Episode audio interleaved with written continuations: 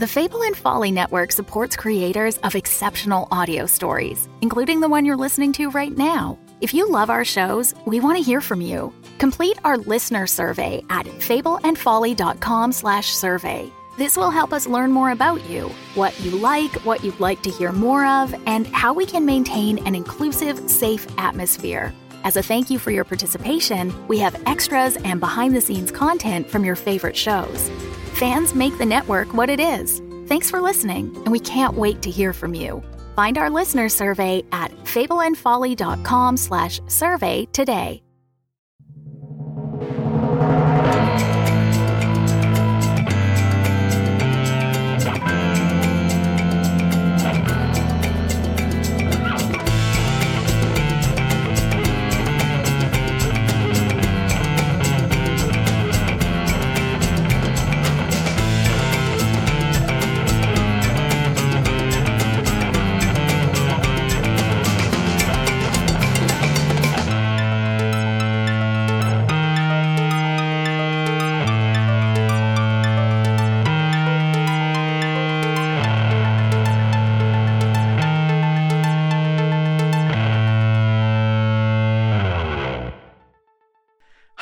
My name is Jonathan Pezza, and welcome to episode 11 of the weekly podcast Pulp, where we are continuing our journey, one page at a time, through the literary underground of pulp fiction.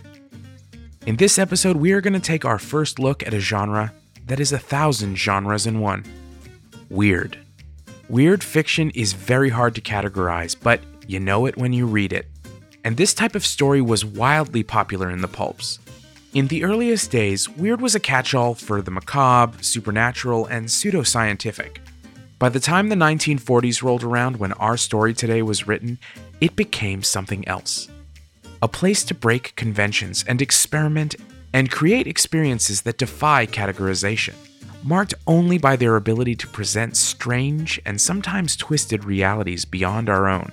This odd character later became a media sensation in the form of TV shows like The Twilight Zone. And there is perhaps no better description of the genre than the one in the show's opening. You unlock this door with the key of imagination. Beyond it is another dimension a dimension of sound, a dimension of sight, a dimension of mind. You are moving into a land of shadow and substance, of things and ideas you just crossed into weird fiction. Today's story is from a writer that Ray Bradbury called the neglected master, the man with a thousand pen names Lewis Padgett, Lawrence O'Donnell, Keith Hammond, C.H. Liddell, Kelvin Kent, Edwin J. Bellin, Peter Horn, Charles Stoddard, Scott Morgan, Rainer the Great, Bertram W. Williams, K.H. Maepen, Will Garth, Walton Gray, Paul Edmonds, Hudson Hastings, and in today's story as Noel Gardner. But all of them were actually a man from Los Angeles named Henry Kuttner. Born in 1915, Kuttner sold his first story, The Graveyard Rats, to Weird Tales in 1936, and over the next 22 years published eight novels and at least 299 short stories. In 1940, he married fellow writer Catherine Louise Moore, someone we are definitely going to be featuring in future episodes, but it's said that after the two of them were married, it was almost impossible to tell where one began and the other ended, as the two collaborated on almost everything they worked on so fluidly that they were said to trade off their typewriter mid paragraph and sometimes mid sentence, seamlessly picking up where the other left off. Many of their collaborations were published under the pen name Lewis Padgett, but it's likely that both of them played a role in every story both authors wrote after their marriage. Now, Henry Kuttner sadly passed away in 1958 at the age of only 42, but not before he left his mark forever on science fiction, horror, and all things weird. Today's story is The Uncanny Power of Edwin Cobalt, and it was originally published in the October 1940 issue of Fantastic Adventure. This story has a sense of magical realism in the same vein as modern movies like Birdman, Bruce Almighty, Midnight in Paris, and many more, it is a seamless dive into the power of the mind, or at least one man's mind. So, without delay, sit back, turn out the lights, and let me tell you a story.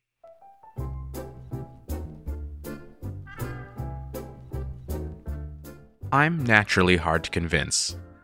I doubt everything. In short, I'm the original man from Missouri. And one of the things that I felt came home to me as I lay back in my easy chair and stared at the surrealistic oil Susan had bought that day during some temporary aberration, if you can call that art. It was a mess of coiling green and purple serpentine shapes.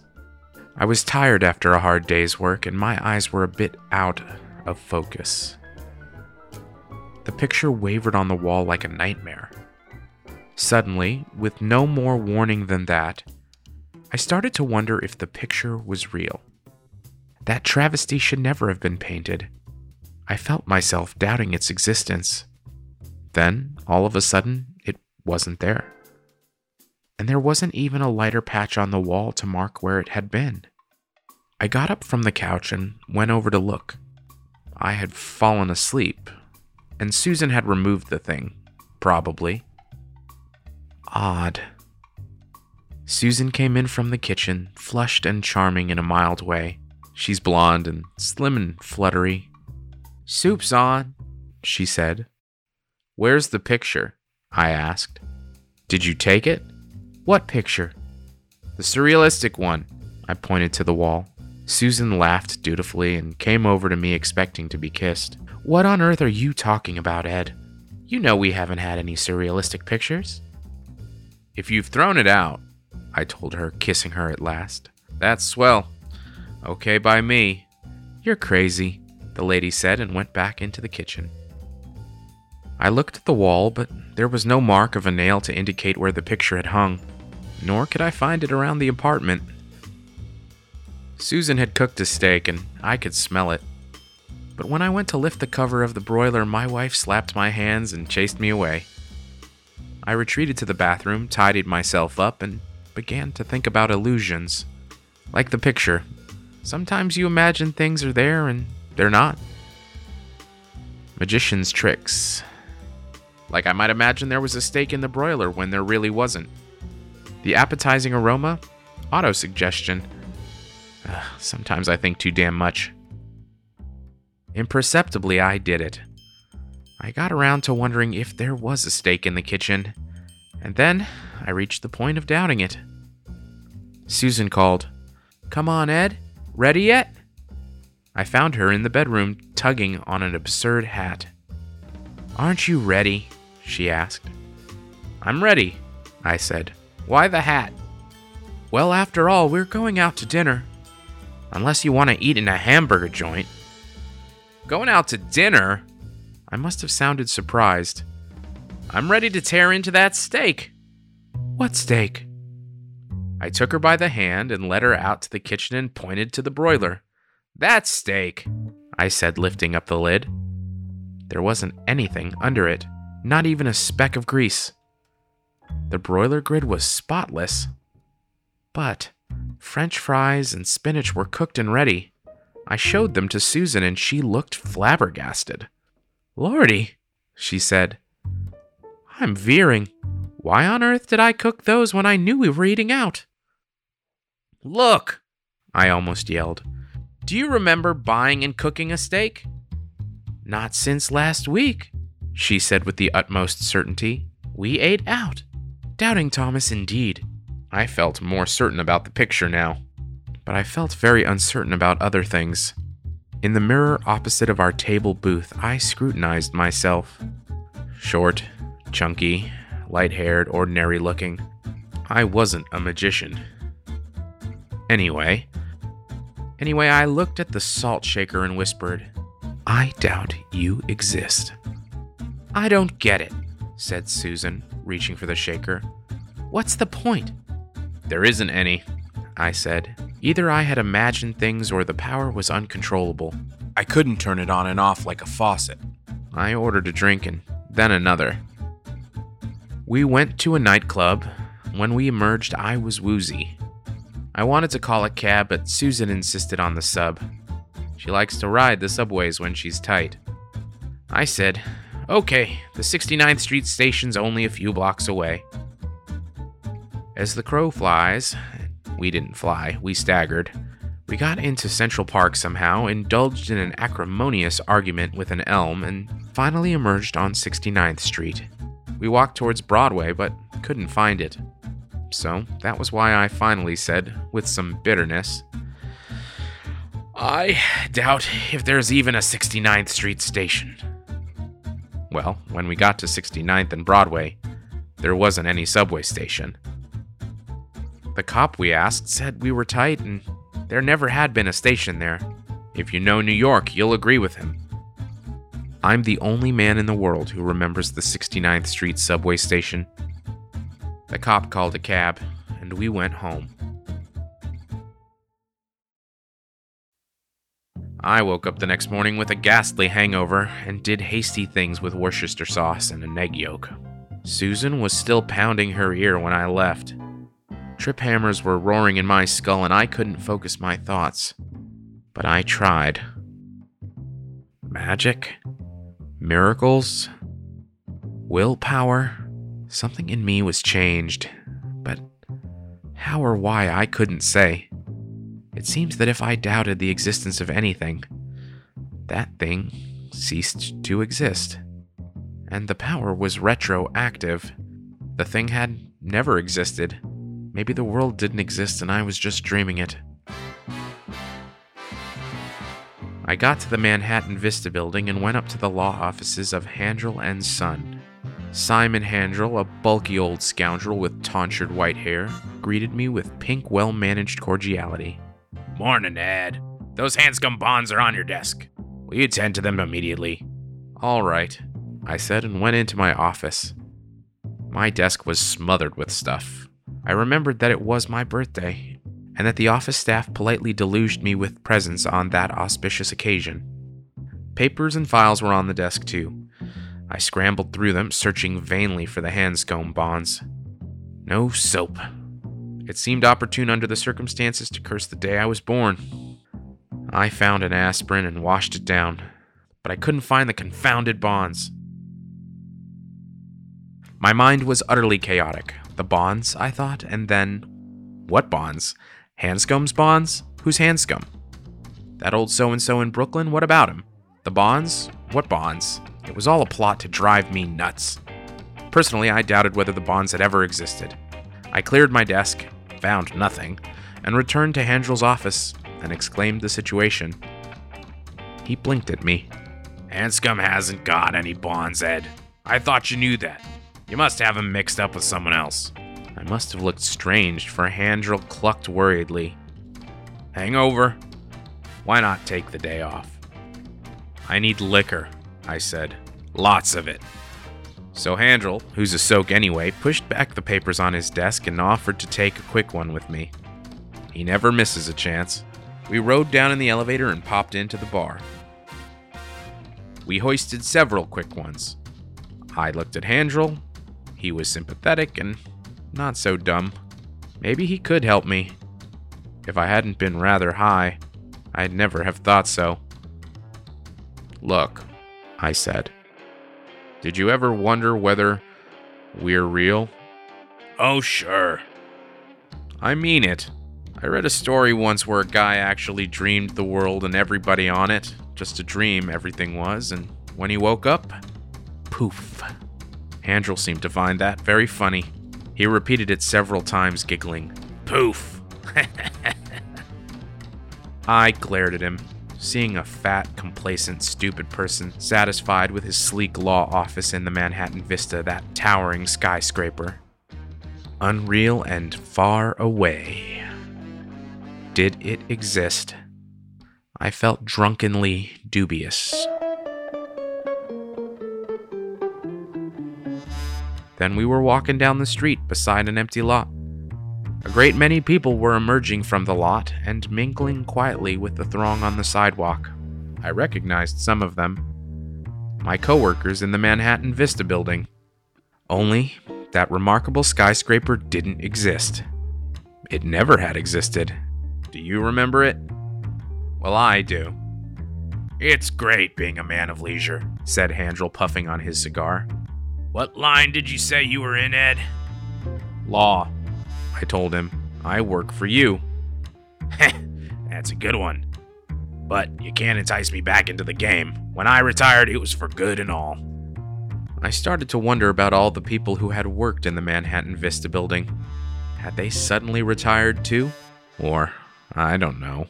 The unemployment statistics for this year are much higher. Maybe I threw a lot of people out of work. Only, of course, they never knew it. Their life patterns had changed completely, and their memories too. Retroactive obliteration. I would have to be careful. But I started to wonder about Susan somehow. I decided to go home and invited Handrel to go with me. It would cheer me to look at Susan's pretty, familiar face. When we walked into the apartment, a dark man with chestnut hair was making love to my wife. The whole thing seemed pretty familiar to both of them.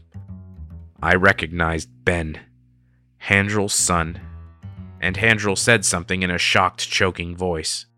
Susan tore away and shrank back into a corner, looking terrified and trapped. Ben moistened his lips and stood up, facing me, his arms hanging loose at his sides. I don't know what he expected. Homicide, perhaps. Listen, Ed, he got out. You don't. He stopped. Because I was just standing there, swaying a little, watching the two of them. Beside me, Handrel was making gasping noises. It had hit him pretty hard. He worshipped Ben. But I was seeing something else. Susan walks in the park, moonlight on the Hudson, blind romance and the night I proposed to her. The silly, dear little things that had made the apartment a home. The way she nibbled at her toast in the morning. The way she wrinkled her nose when she smiled. And now those things were suddenly seen with a different perspective. Susan. Ben. Standing there, guilty, shamefaced, afraid. I couldn't have been so idiotic. I couldn't have loved her or trusted him. They weren't real. They were gone. They weren't there. Susan and Ben were gone. Susan! I shouted. Beside me, Handrel said, Susan? What's the big idea, Ed? I didn't know you had company. He stared at me when I laughed. I had company. Uh huh. Handrel, you. Oh, Lord. I sank down on the couch and chewed my lips. He lifted gray eyebrows at me. Women are dangerous, Ed. To your reputation, at least. You ought to think about getting married. I said, Do you have a son named Ben? There was a long silence. Then Handrel asked, very quietly, Do you feel all right? I mean, it's not just the liquor, I, I can see that. You're acting very strangely. Uh, I'm imagining things, I said. I imagined I had a wife named Susan, and you had a son named Ben. Only that isn't true, is it? I thought not. I got up, went to the sideboard, and poured drinks. Susan kept her favorite handbag in the sideboard for some reason, I remembered. Only, of course, it wasn't there. I poured the raw whiskey down my throat. Handrel passed out after a little while. I took him home in a taxi with two quarts in my pockets. I got blind, stinking, horribly drunk. And that night, I started to feel doubtful. Nothing was stable. Alcohol misted the outlines of everything. Remember the great Metropolitan Bridge across the Hudson at 72nd Street, built in 1934? Of course you don't remember it, but it existed, till I started feeling doubtful about it. Remember the Titania, which docked in New York a few days before the Queen Mary? Biggest British steamboat in the world. A huge liner, a monster, a behemoth. But the Titania never was, except in my own memory. Remember? Hell, what's the use? You don't remember. You can't. But the only thing that saved the Earth was good Scotch whiskey for I commenced to feel doubtful about the Earth and passed out in Central Park just before I got too doubtful. That's all. I woke up, went home, and wrote this. I have the most frightful hangover anyone can imagine, and my ghastly power is still latent within me. What it is, I cannot say. I sit here at my desk, exhausted, my nerves jolting, my system temporarily poisoned by alcohol. I don't know what's gonna happen, for nothing seems real to me.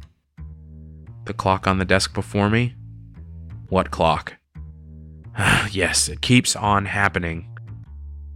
Why should I doubt the reality of solid three dimensional things that are obviously existing?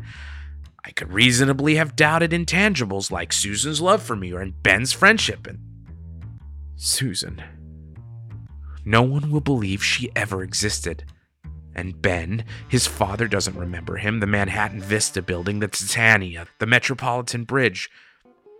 But is this phenomenon subjective or objective? Perhaps I'm the one at fault, and the Titania and the bridge existed only in my mind.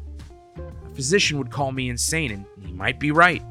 I don't know. It's, it's utterly crazy. It's all utterly crazy. This can't be happening to me. I can't be making things vanish by doubting their existence. But I. In the Lord's name, who or what am I? Edwin Cobalt? Who is Edwin Cobalt? Does anyone else see his fingers move rapidly over the typewriter keys? See his gray striped shirt covering his arms and chest? I look down at blue trousers, an unbuttoned vest, and a gray necktie. How much do the senses prove? Seeing, hearing, touching. I'm beginning to doubt whether Edwin Cobalt exists.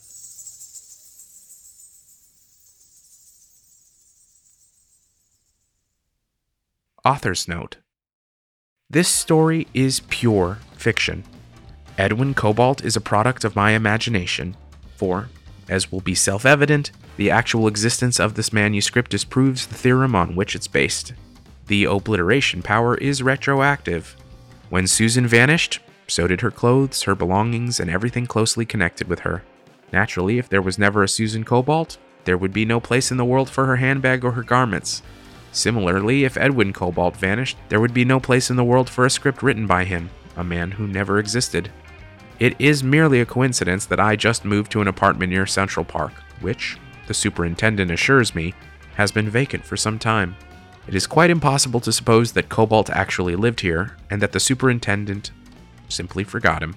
It is also ridiculous to suppose that my memory of writing this story is a convenient illusion I, Noel Gardner, and not the non existent Edwin Cobalt, must have written this script. I hope.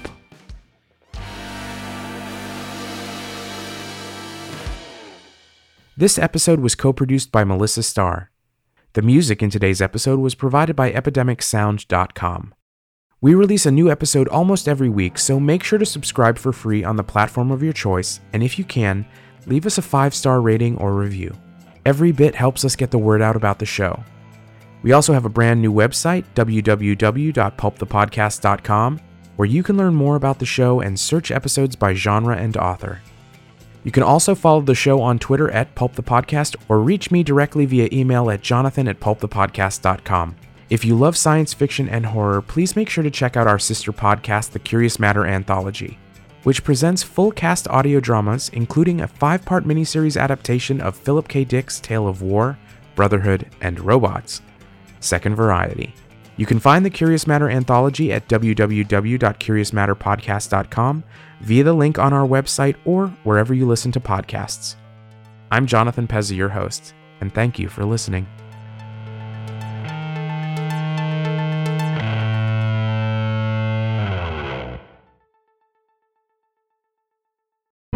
the Fable and Folly Network, where fiction producers flourish.